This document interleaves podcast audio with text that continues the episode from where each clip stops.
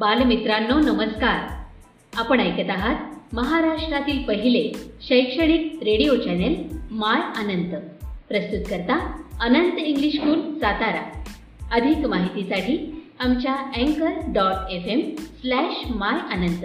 या पेजला आवर्जून भेट द्या आणि आमचे कार्यक्रम हक्काने ऐका. इथे मिळतात तुमच्या पाल्यांना प्रगतीचे नवे पंख आणि तुमच्या चिमुकल्यांच्या स्वप्नांना आकार.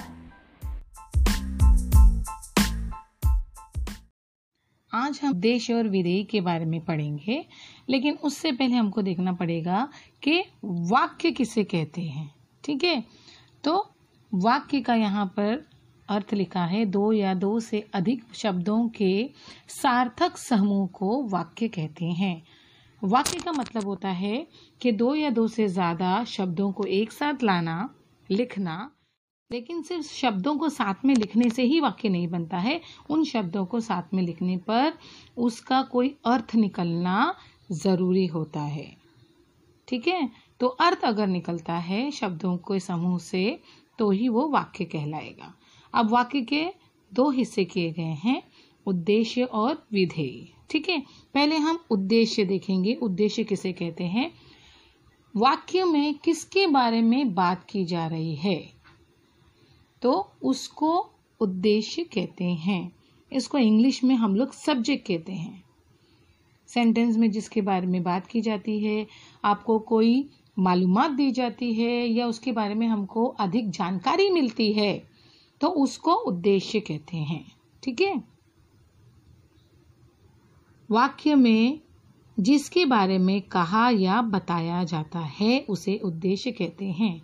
ठीक है? ये इसका अर्थ दिया है यहाँ पर। अब हम देखेंगे विधेयी किसे कहते हैं। उद्देश्य का मतलब अगर आपको समझ में आ गया है कि वाक्य में जिसके बारे में बात की जाती है सब्जेक्ट उसको उद्देश्य कहते हैं। बाकी बचा हुआ जितना वाक्य होता है, यानी उद्देश्य के बारे में बताने वाला, जानकारी देने वाला जो बचा हुआ वाक्य होता है, उद्देश्य को छोड़कर वो पूरा वाक्य जो है वो विधेय कहलाता है। ठीक है? ये रहा। वाक्य में उद्देश्य के बारे में जो कहा जाता है, उसे विधेय कहते हैं। बहुत ही आसान सा है ये दोनों भी। उद्देश्य और विधेयी। सब्जेक्ट उद्देश्य और विधेय को इंग्लिश में कहते हैं प्रेडिकेट सब्जेक्ट को छोड़कर जो सेंटेंस बचता है, वो पूरा के पूरा प्रेडिकेट कहलाता है। बिल्कुल उसी तरह उद्देश्य, यानी जिसके बारे में बात की जा रही है वाक्य में, उद्देश्य है बचा हुआ पूरा वाक्य, यानी उद्देश्य के बारे में आपको क्या जानकारी दी जा रही है, वो जानकारी या मालूमात उसको कहते हैं विधेय।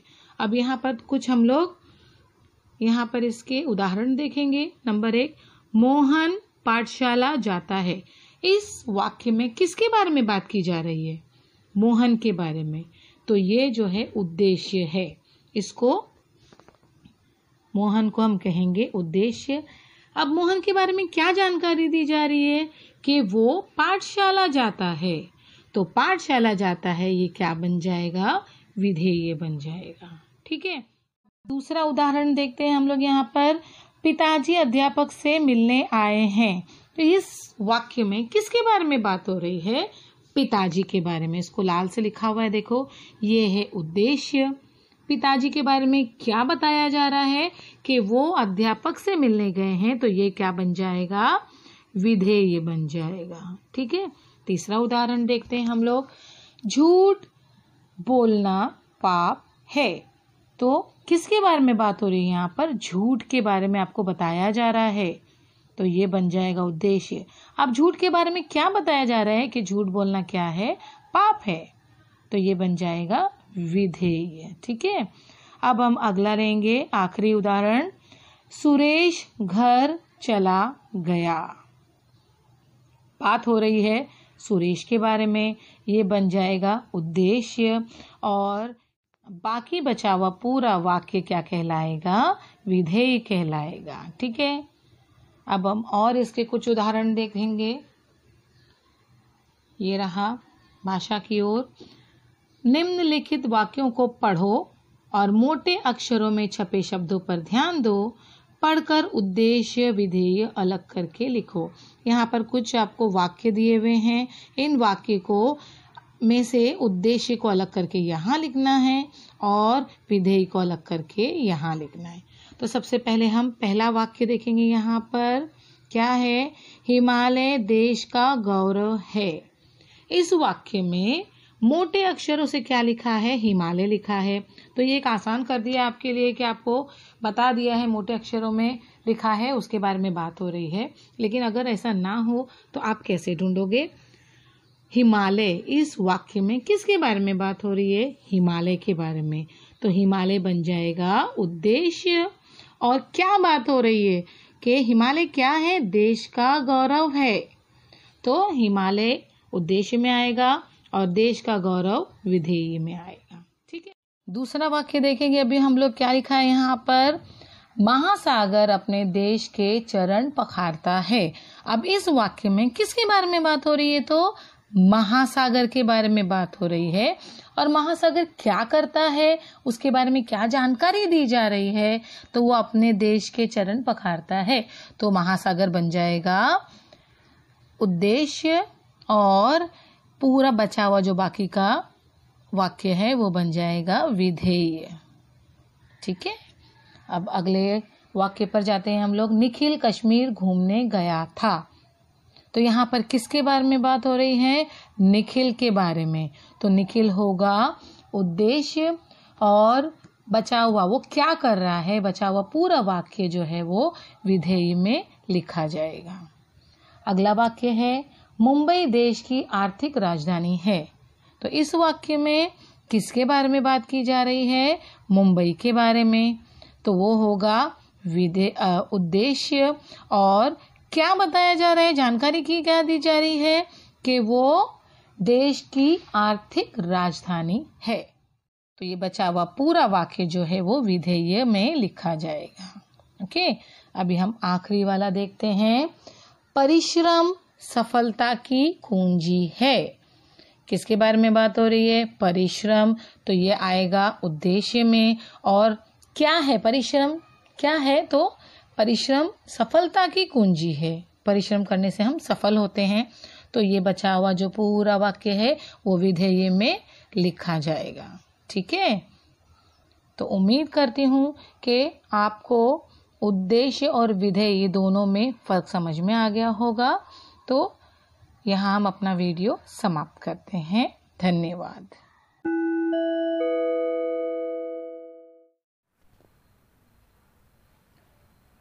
नमस्ते बच्चों। आपको पता है कि हमने पिछली तासिका से पहली इकाई के जो गद्य पाठ है और पद्य पाठ है उसके हम स्वाध्याय देख रहे हैं। आज तक हमने हे मातृभूमि वारिस कौन इसके बाद और एक गद्य पाठ यहाँ पर। मधुबन और गज़ल जरा प्यार से बोलना सीख लीजिए। इन चारों के भी स्वाध्याय देखें। आपने ये स्वाध्याय लिखे भी होंगे। आज हम देखने वाले हैं गद्य पाठ मेरे रजा साहब। मेरे रजा साहब का स्वाध्याय। देखिए आपके सामने किताब रखिए और स्वाध्याय देखिए। मेरे रजा साहब, पहला सवाल है, सूचनानुसार कृतियाँ करो। सूचनानुसार कृतियाँ करो। कृति पहली है यहाँ पर, संजाल पूर्ण करो। संजाल पूर्ण करो। देखिए, रजा साहब की स्वभावगत विशेषताएँ। रजा साहब की स्वभावगत विशेषताएँ। आपको यहाँ पर चार जवाब देने हैं। मतलब रज़ा साहब की स्वभावगत विशेषताएँ चार बतानी है आपको। आपको यहाँ पर, आप देखिए, आप नज़र डालेंगे तो वहाँ पर जवाब के लिए चार जगह यहाँ पर दी है आपके लिए। उन चार ही चारों जगहों पर आपको जवाब लिखने हैं। तो देखिए, चार जवाब कौन से हैं? रज़ा साहब की स्वभावगत विशेषताएँ। पहला सवाल। मतलब उसका जवाब, उनके लिए छोटी से छोटी बात भी महत्वपूर्ण हुआ करती थी। उनके लिए छोटी से छोटी बात भी महत्वपूर्ण हुआ करती थी। दूसरा जवाब वहीं पर, वे सब कुछ बड़ी तन्मयता और लगन के साथ करते थे। वे सब कुछ बड़ी तन्मयता और लगन के साथ करते थे। इसी का तीसरा जवाब, पेंटिंग बिकने के बाद स्वयं पैकिंग किया करते थे। पेंटिंग बिकने के बाद स्वयं पैकिंग किया करते थे। और चौथा इसी प्रश्न का जवाब, किसी की भी मदद लिए बिना बड़े करीने से, धैर्य से पैकिंग करते। किसी की भी मदद लिए बिना बड़े करीने से, धैर्य से पैकिंग करते। ये हुआ हमारा संजाल पूर्ण करो पहला सवाल। दूसरा सवाल यहाँ पर आ जाता है, देखिए। कृति पूर्ण करो। कृति पूर्ण करो। यहाँ पर भी आपको चार चौखट दी हुई है मतलब इसके भी आपको चार जवाब लिखने हैं। देखिए सवाल क्या है? दोनों ने मिलकर चित्रों की प्रदर्शनियाँ यहाँ की थी। दोनों ने मिलकर चित्रों की प्रदर्शनियाँ यहाँ की थी। चार जवाब देखिए, कौन से चार जवाब है? मुंबई, लंदन, पेरिस न्यूयॉर्क फिर से चार जवाब सुनिए।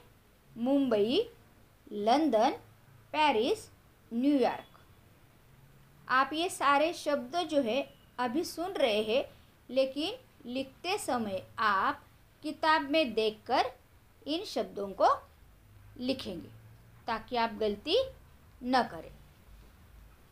तीसरा, सूची तैयार करो। सूची तैयार करो। पाठ में आए विविध देशों के नाम। पाठ में आए विविध देशों के नाम।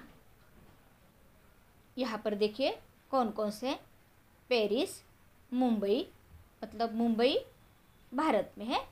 तो वो भी आप ऐसा भी लिख सकते हैं। आगे न्यूयॉर्क लंदन। चार नाम यहाँ पर आए हैं। Paris, Mumbai New York London. ये चार नाम आपको यहाँ पर लिखने हैं। आगे देखिए। परिचित में उल्लिखित विविध भाषाएँ, ऐसा भी सवाल आ सकता है। या पाठ में उल्लिखित विविध भाषाएँ। कौन कौन सी भाषाएँ यहाँ पर आई है, देखिए? हिंदी, उर्दू, अंग्रेज़ी, फ्रेंच। हिंदी, उर्दू, अंग्रेज़ी और फ्रेंच। आगे देखिए यहाँ पर। कृति पूर्ण करो। कृति पूर्ण करो। खाने की इन चीज़ों में रजा साहब की जान अटकी रहती। खाने की इन चीज़ों में रजा साहब की जान अटकी रहती। यहाँ पर भी देखिए बच्चों आपको चार जवाब लिखने हैं। चार वहाँ पर जवाब आपको लिखने हैं। खाने की इन चीज़ों में रजा साहब की जान अटकी रहती। देखिए कौन कौन सी? दाल, चावल, रोटी, आलू की सब्ज़ी। दाल, चावल, रोटी, आलू की सब्ज़ी। देखिए, अभी हमने मेरे रजा साहब का स्वाध्याय देखा। अब हम नज़र डालेंगे पूर्ण विश्राम पर। अब हम नज़र डालेंगे पूर्ण विश्राम पर। सूचना के अनुसार कृतियाँ करो। संजाल पूर्ण करो। पहला सवाल है, संजाल पूर्ण करो। गैरेज की सूची में लिखी हुई चीज़ें। सवाल आपका, गैरेज की सूची में लिखी हुई चीज़ें। इसके भी आपको चार जवाब देने हैं। कौन से चार जवाब है? आप देखिए, कौन से चार जवाब है? आप देखिए यहाँ पर, मोटर में हवा भरने की पिचकारी। ट्यूब वाल रबड़ सॉल्यूशन, एक गैलन इंजन आयल, फिर से चार जवाब, मोटर में हवा भरने की पिचकारी, ट्यूब वाल रबड़ सॉल्यूशन, एक गैलन इंजन। आगे देखिए। प्रवाह तालिका पूर्ण करो। प्रवाह तालिका पूर्ण करो। जुहू जाते वक्त साथ में ली गई वस्तुएँ। जुहू जाते वक्त साथ में ली गई वस्तुएँ। कौन कौन सी वस्तुएँ देखिए? आप चार लिख सकते हो। यहाँ पर तो बहुत सारी वस्तुएँ यहाँ पर गद्य पाठ में दी है। आप कौन सी भी चार लिख सकते हो। जैसे कि रबर कैप, छतरी, राइटिंग पैड, बिजली का बिल। रबर कैप, छतरी, राइटिंग पैड, बिजली का बिल। आगे चलते देखिए यहाँ पर व्याकरण का एक सवाल पूछा है यहाँ पर। पर्यायवाची शब्द। ऐनक, चश्मा। पर्यायवाची शब्द। ऐनक चष्मा रात, निशा। रात, निशा। अखबार, समाचार, पत्र। अखबार, समाचार, पत्र। घर, मकान।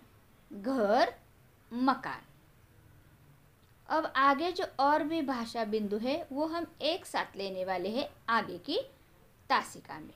अब देखिए हम आपसे कुछ अलग सवाल भी पूछने वाले हैं। आप इसके जवाब देंगे।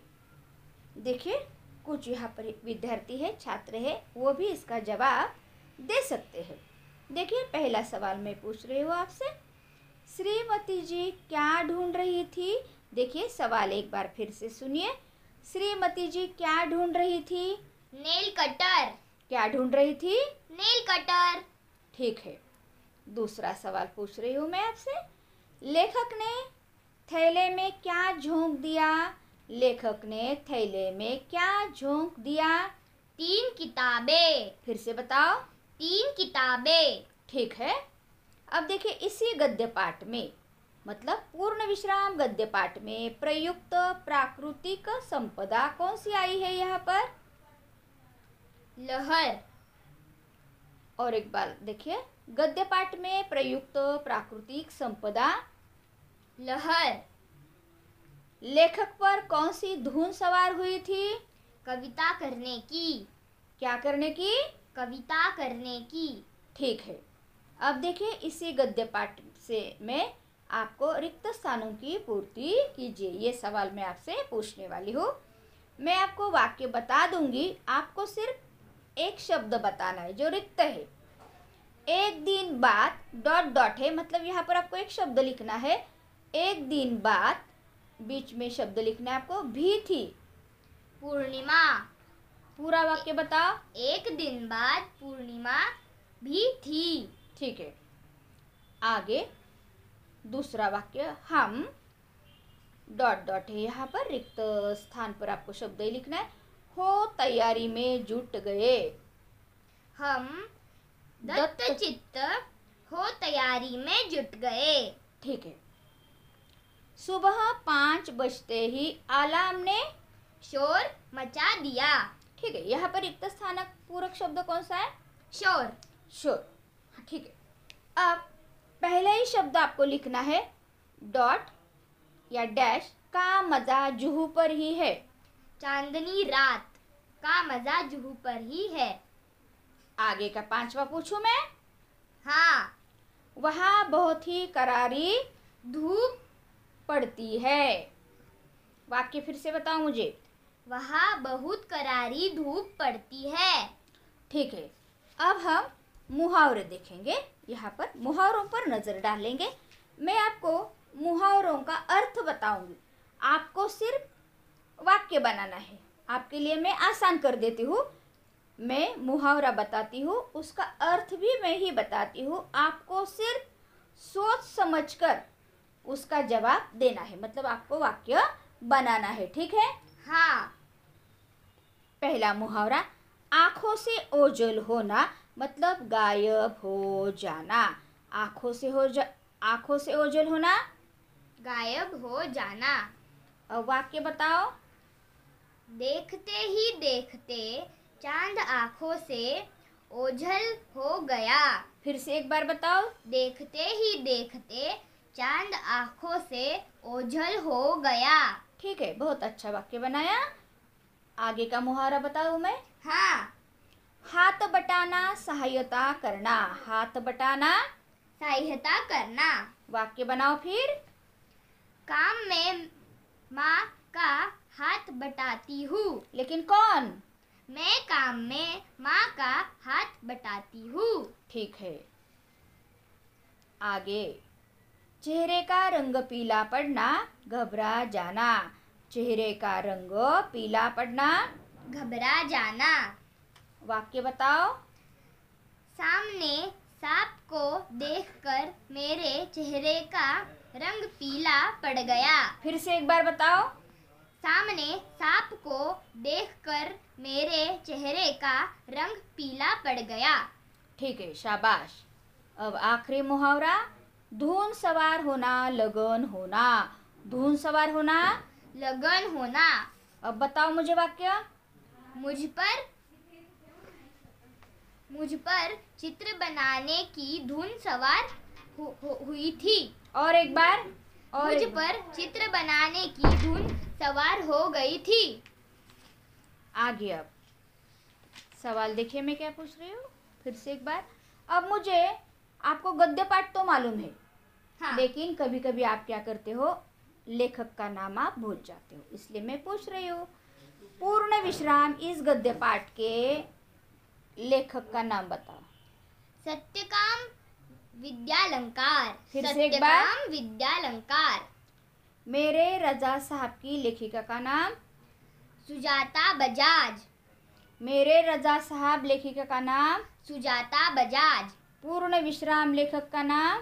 सत्यकाम विद्यालंकार। ठीक है। अब सिर्फ़ हम ये जो कविता है जैसे कि गज़ल है ना गज़ल है ना? हाँ। जरा प्यार से बोलना सीख लीजिए। उसके दो चार मैं सवाल पूछती हूँ। मुझे सिर्फ़ देखना है आपको याद है या नहीं? कांटे बोने वाले कटु कटु- वचन। हाँ कांटे बोने वाले कटु वचन। चुभने वाली बेबात। चुभने वाली बेबात। फटने वाले पटाखे की तरह। फटने वाले पटाखे की तरह। अब मुझे कुछ शब्दों के अर्थ भी बताओ। हाँ मैं किसी भी गद्य पाठ या पद्य पाठ के मैं बताती हूँ। शहद शहद मधु कटु कड़वे कड़वे कटु कड़वे ख्याल विचार ख्याल विचार ज़रूरत आवश्यकता आवश्यकता ज़रूरत आवश्यकता। आवश्यकता। अब देखिए मैं अब सिर्फ़ थोड़ा सा हम पीछे जाएँगे और दो मिनट में आपको पहले पहला जो पद्य पाठ है उसका स्वाध्याय तो हमने देखा था। फिर से एक बार आपको याद है या नहीं इसके लिए सिर्फ़ मैं आपको पूछ रही हूँ। कवि की जीवा पर इसके गीत हो। मातृभूमि के। हाँ मातृभूमि के चरण धोने वाला समुद्र। हाँ मातृभूमि के सपूत। श्री राम और कृष्ण। हाँ श्री राम और कृष्ण। प्रतिदिन सुनने सुनाने योग्य नाम? मातृभूमि। हम्म मातृभूमि के चरणों में इसे नवाना है। शीश नवाना है। हाँ ठीक है। अब देखिए हमने सवाल जवाब भी देखे स्वाध्याय भी हमने देखे है ना? तो आप आपने बच्चों देखिए आपने बहुत अच्छी तैयारी की है। तो अगली तासिका में हम पूरी तरह से व्याकरण देखने वाले हैं। तो मैं आज आपसे यहीं पर विदा लेती हूँ।